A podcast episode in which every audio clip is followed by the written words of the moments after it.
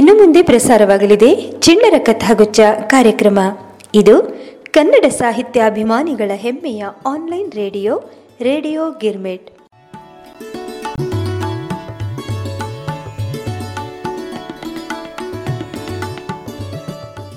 ಮುದ್ದು ಮುದ್ದು ಮಕ್ಕಳಿಗೆ ಪುಟ್ಟ ಪುಟಾಣಿ ಗೆಳೆಯ ಗೆಳತಿಯರಿಗೆ ನಿಮ್ಮ ಉಮಾ ಭಾತ್ಕಂಡೆಯ ಆದರದ ಸ್ವಾಗತ, ನಿಮ್ಮ ಮೆಚ್ಚಿನ ಕಾರ್ಯಕ್ರಮ ಚಿಣ್ಣರ ಕಥಾಗುಚ್ಚಕ್ಕೆ ಪುಟಾಣಿ ಮಕ್ಕಳೇ ರವಿವಾರದ ಸಮಯ ನಿಮಗೋಸ್ಕರ ನಾನು ಕಥೆ ತಂದಿದ್ದೀನಿ. ಇವತ್ತು ನಾನು ನಿಮಗೆ ಹೇಳ್ತಾ ಇರೋ ಕಥೆ ಕುಹು ಕುಹು ಕೋಗಿಲೆ ಪುಸ್ತಕದಿಂದ ಆಯ್ದುಕೊಂಡಂಥದ್ದು. ಇದೊಂದು ಮಕ್ಕಳ ನೀತಿ ಕಥಾ ಸಂಕಲನ. ಇದರ ಸಂಪಾದಕರು ತಯಬ್ ಅಲಿ ಅ, ಹೊಂಬಳ್ ಅಂತ. ಇವತ್ತು ನಾನು ನಿಮ್ಗೆ ಹೇಳ್ತಾ ಇರೋ ಕಥೆನ ಬರೆದವರು ಶ್ರೀಯುತ ಕೊಮೆರ್ಲ ಸತ್ಯನಾರಾಯಣ ಅಂತ. ಬನ್ನಿ, ಕಥೆ ಆಲಿಸೋಣ. ಕತೆ ಹೆಸರು ಗೊತ್ತಾಗಬೇಕಲ್ಲ? ಪುಟಾಣಿ ಮಕ್ಕಳೇ ಕತೆ ಹೆಸರು ಏನು ಗೊತ್ತಾ? ಪಂಜರದ ಗಿಳಿ ಅಂತ. ತುಂಬ ಜನ ಮನೆಯಲ್ಲೆಲ್ಲ ಗಿಳಿ ಸಾಕಿರ್ತಾರೆ, ನೀವು ನೋಡಿದ್ದೀರಲ್ಲ? ಹಾಂ, ಪಂಜರದೊಳಗೆ ಇಟ್ಟಿರ್ತಾರೆ. ಅದಕ್ಕೆ ನೀರು, ಹಣ್ಣು, ಅದು ಎಲ್ಲ ಕೊಡ್ತಿರ್ತಾರೆ. ನೀವು ನೋಡಿರಬೇಕು. ಹಾಂ, ಅಂಥ ಒಂದು ಪಂಜರದಲ್ಲಿರೋ ಗಿಳಿ ಕಥೆನ ನಾವೀಗ ಕೇಳೋಣ. ಒಂದು ಊರಲ್ಲಿ ಒಬ್ಬ ವಸಂತ ಅಂತ ಇದ್ದ.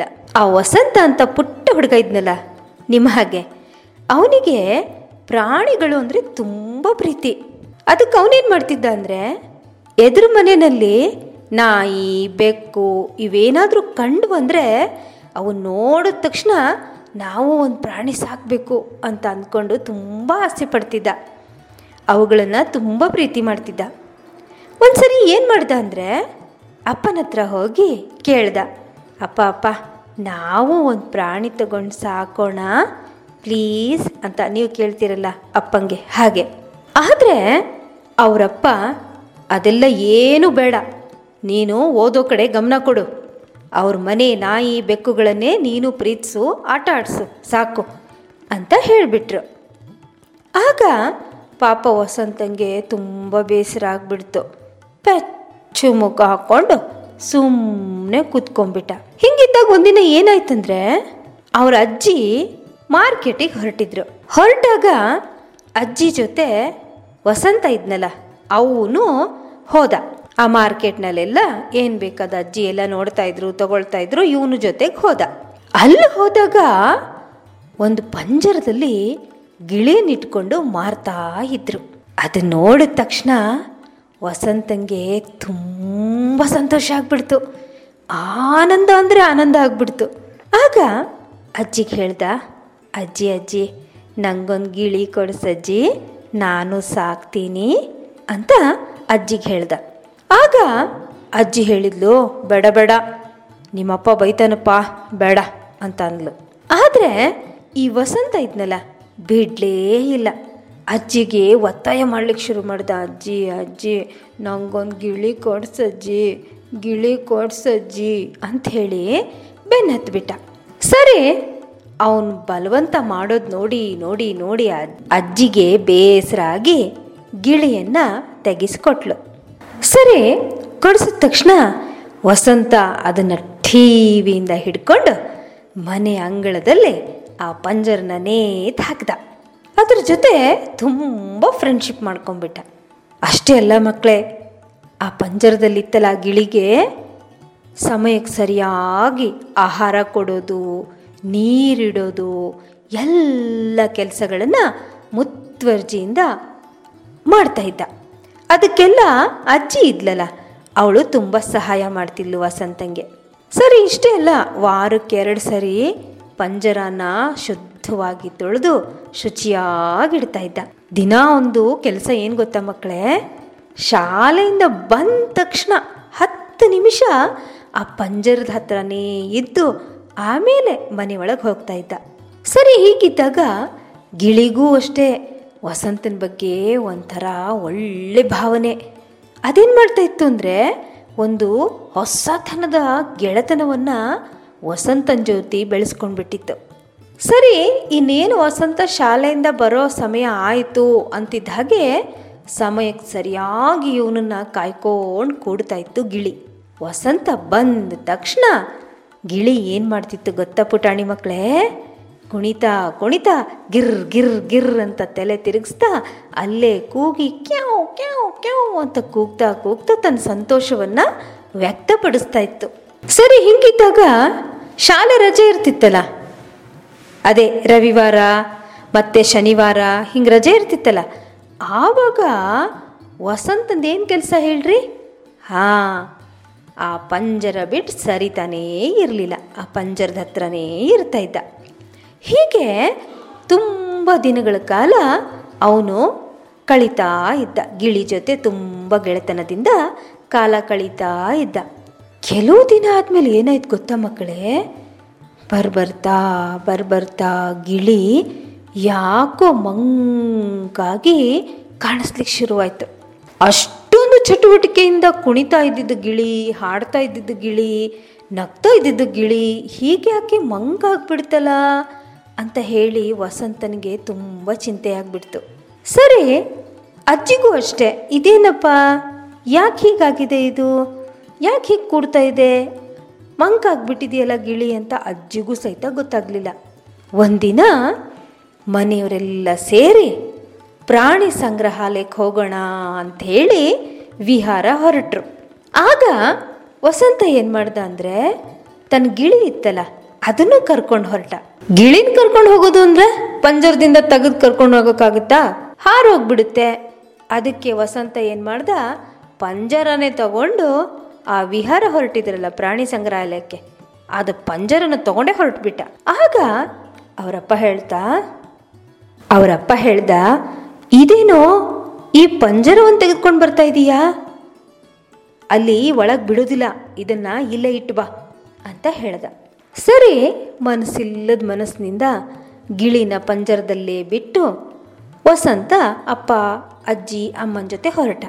ಸರಿ ಹೊರಟು ವಸಂತ ಏನು ಮಾಡ್ದ? ಪ್ರಾಣಿ ಸಂಗ್ರಹಾಲಯಕ್ಕೆ ಹೋದರು ಎಲ್ಲರೂ. ಅಲ್ಲಿ ವಸಂತ ಪ್ರಾಣಿ ಸಂಗ್ರಹಾಲಯದಲ್ಲಿರ್ತಕ್ಕಂಥ ಎಲ್ಲ ಪ್ರಾಣಿಗಳನ್ನು ನೋಡ್ತಾ ನೋಡ್ತಾ ನೋಡ್ತಾ ಗಿಳಿಗಳಿರೋ ಜಾಗಕ್ಕೆ ಬಂದ. ಆ ಗಿಳಿಗಳೆಲ್ಲ ಇರೋ ಜಾಗಕ್ಕೆ ಬಂದಾಗ ತನ್ನ ಗಿಳಿನ ನೆನಪಿಸ್ಕೊಂಡ ವಸಂತ.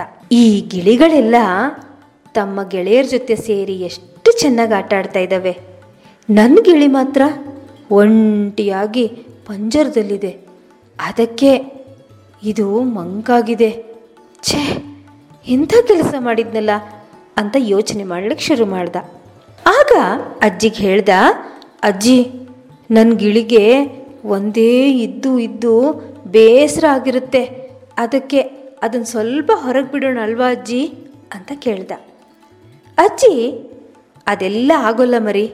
ಅದು ಹಾರು ಹೋಗ್ಬಿಡುತ್ತೆ. ಅದಕ್ಕೆ ಜತೆ ಎಲ್ಲಿಂದ ನಾವು ತರೋದು? ಸುಮ್ಮನಿರು ಅಂತ ಹೇಳಿದ್ರು. ಮನೆಗೆ ಬಂದ ವಸಂತ ಗಿಳಿ ಪಂಜರದ ಬಾಗಿಲನ್ನ ತೆರೆದಿಟ್ಟ.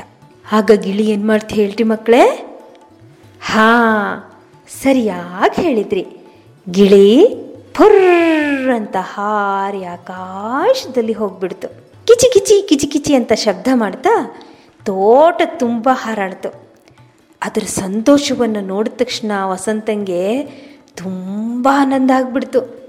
ಆದರೆ ಗಿಳಿ ಇನ್ನೂ ಪುನಃ ಪಂಜರಕ್ಕೆ ಬರೋದಿಲ್ಲ ಅಂತ ಹೇಳಿ ಅವನಿಗೆ ತುಂಬ ಬೇಸರ ಆಯಿತು. ಆಮೇಲೆ ಏನಾಯ್ತಂದ್ರೆ ಆಶ್ಚರ್ಯ, ಮರುದಿನ ಬೆಳಗ್ಗೆ ಪ್ರತಿದಿನದ ಹಾಗೆ ಗಿಳಿಗೆ ಕಾಳು ಹಾಕಲಿಕ್ಕೆ ಪಂಜರದ ಹತ್ರ ಬಂದ ವಸಂತ. ಯಾಕಂದರೆ ದಿನ ಹಾಕ್ತಿದ್ನಲ್ಲ ರೂಢಿ ಆಗಿಬಿಟ್ಟಿತ್ತು. ಅದಕ್ಕೆ ಬಂದ. ನೋಡ್ತಾನೆ ಆಶ್ಚರ್ಯ. ಗಿಳಿ ಪಂಜರದಲ್ಲಿ ಕುತ್ಕೊಂಡ್ಬಿಟ್ಟಿದೆ. ಇವನು ನೋಡಿ ಗಿರ್ಗಿರಾ ತಿರುಗಿ ಕಿರುಚಾಡಿ ಸಂತೋಷನ ವ್ಯಕ್ತಪಡಿಸ್ತಾ ಇದೆ. ಇವನಿಟ್ಟು ಕಾಳು ತಿಂದು ನೀರು ಕುಡಿದು ನಲಿತಾ ಇದೆ. ಆಗ ವಸಂತನಿಗೆ ತಿಳಿತು ಪ್ರಾಣಿಗಳನ್ನು ಬಂಧನದಲ್ಲಿ ಇಡಬಾರ್ದು. ಪ್ರೀತಿಯಿಂದ ಆರೈಕೆ ಮಾಡಿ ಮುಕ್ತವಾಗಿ ಸಂಚರಿಸಲಿಕ್ಕೆ ಬಿಡಬೇಕು ಅಂತ. ಪುಟಾಣಿ ಮಕ್ಕಳೇ ಕಥೆ ಚೆನ್ನಾಗಿತ್ತಾ? ಹಾಂ, ಗಿಳಿ ಕಥೆ ಅಲ್ಲ, ನಿಮಗೆ ತುಂಬ ಇಷ್ಟ ಆಗಿರುತ್ತೆ. ಇದೊಂದು ಪುಟಾಣಿ ಕಥೆ ಆಯಿತು. ಅದಕ್ಕೆ ಇನ್ನೊಂದು ಚಿಕ್ಕ ಕಥೆನ ನಿಮಗಂತ ಹೇಳ್ತೀನಿ ನಾನು.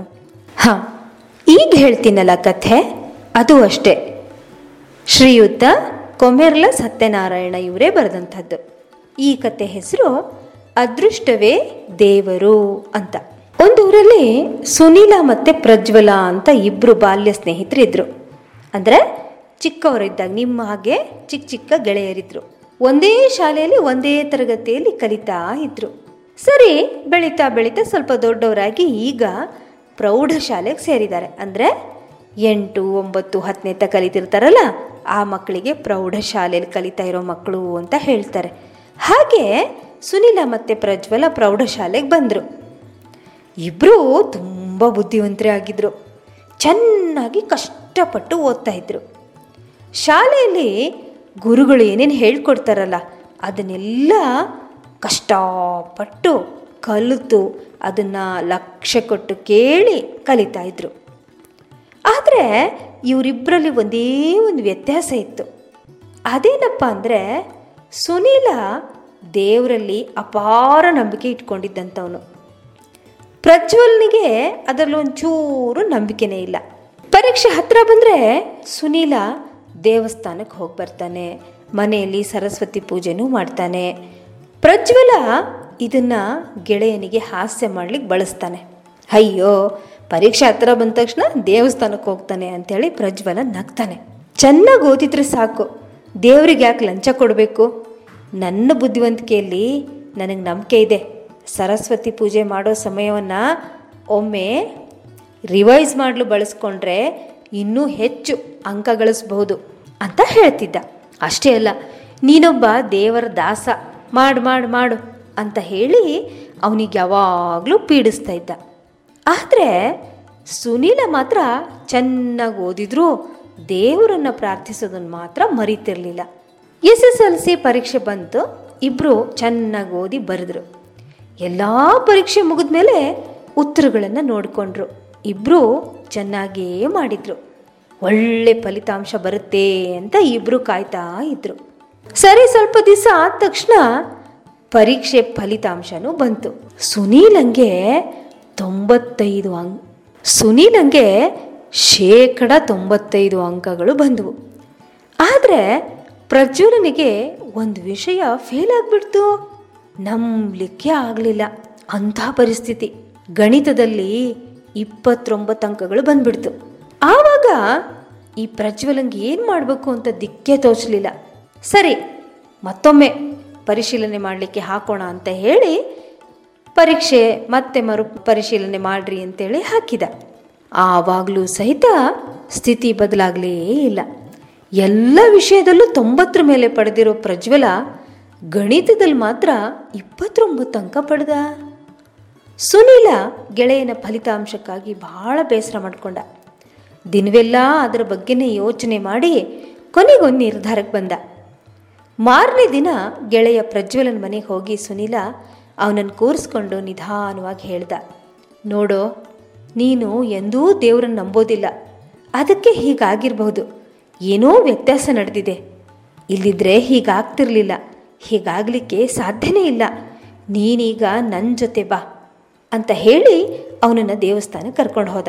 ಅಲ್ಲಿ ದೇವ್ರ ಮುಂದೆ ಕೈ ಮುಗಿದು, ಹೇ ದೇವ, ನಾನು ಚಿಕ್ಕಂದಿಂದಲೂ ನಿನ್ನನ್ನು ನಂಬಿ ಪೂಜಿಸಿದ್ದೀನಿ. ನನ್ನ ಗೆಳೆಯ ಭಾಳ ಒಳ್ಳೆಯವನು. ಕಷ್ಟಪಟ್ಟು ಓದಿ ಬರ್ದಿದ್ದಾನೆ. ಅವನು ನಿನ್ನನ್ನು ನಂಬಿದ್ದಕ್ಕೆ ಈ ರೀತಿ ಆಗಿರ್ಬೋದೇನೋ?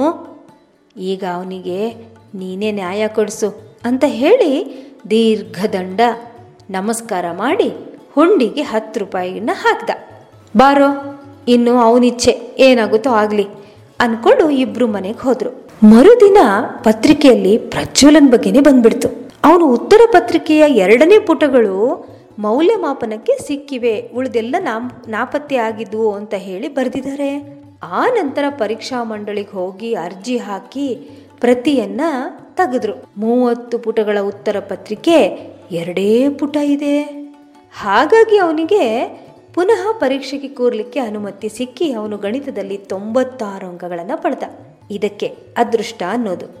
ನಮಗಿಂತ ಮಿಗಿಲಾದ ಶಕ್ತಿ ಒಂದಿದೆ. ಅದನ್ನು ನಾವು ನಂಬಿ ತಗ್ಗಿ ಬಗ್ಗಿ ನಡಿಬೇಕಾಗುತ್ತೆ. ಅದು ಮಾನವನ ಕರ್ತವ್ಯ. ಆಗ ನಮಗೆಲ್ಲ ಒಳಿತಾಗಿ ನಮ್ಮ ಬಾಳು ಸಹ್ಯವಾಗುತ್ತೆ. ಅಂದರೆ ಸುಗಮ ಆಗುತ್ತೆ ಅದಕ್ಕೆ ಪುಟಾಣಿ ಮಕ್ಕಳೇ ಆತ್ಮವಿಶ್ವಾಸದ ಜೊತೆ ದೇವರ ಮೇಲೂ ವಿಶ್ವಾಸ ಇರಬೇಕು. ಪುಟಾಣಿ ಮಕ್ಕಳೇ, ಕತೆ ತುಂಬ ಚೆನ್ನಾಗಿತ್ತಾ? ಪುಟಾಣಿ ಮಕ್ಕಳೇ, ಕತೆ ಚೆನ್ನಾಗಿತ್ತಾ? ಹಾಂ, ಸರಿ ಹಾಗಾದರೆ ಕಥೆ ಚೆನ್ನಾಗಿದ್ದರೆ ನೀವು ರೇಡಿಯೋ ಗಿರ್ಮಿಟ್ನ ಮೆಸೆಂಜರ್ನ ಕಾಮೆಂಟ್ ಬಾಕ್ಸ್ನಲ್ಲಿ ನಿಮ್ಮ ಅನಿಸಿಕೆಗಳನ್ನು ತಪ್ಪದೇ ಕಳಿಸ್ಬೇಕು. ಸರಿನಾ? ಹಾಗಾದರೆ ಇಂದಿನ ಚಿಣ್ಣರ ಕಥಾಗುಚ್ಚ ಕಾರ್ಯಕ್ರಮವನ್ನು ಇಲ್ಲಿಗೆ ಮುಕ್ತಾಯಗೊಳಿಸೋಣ. ಮುಂದಿನ ಸಂಚಿಕೆಯಲ್ಲಿ ಮತ್ತೆ ಭೇಟಿಯಾಗೋಣ. ನಮಸ್ಕಾರ.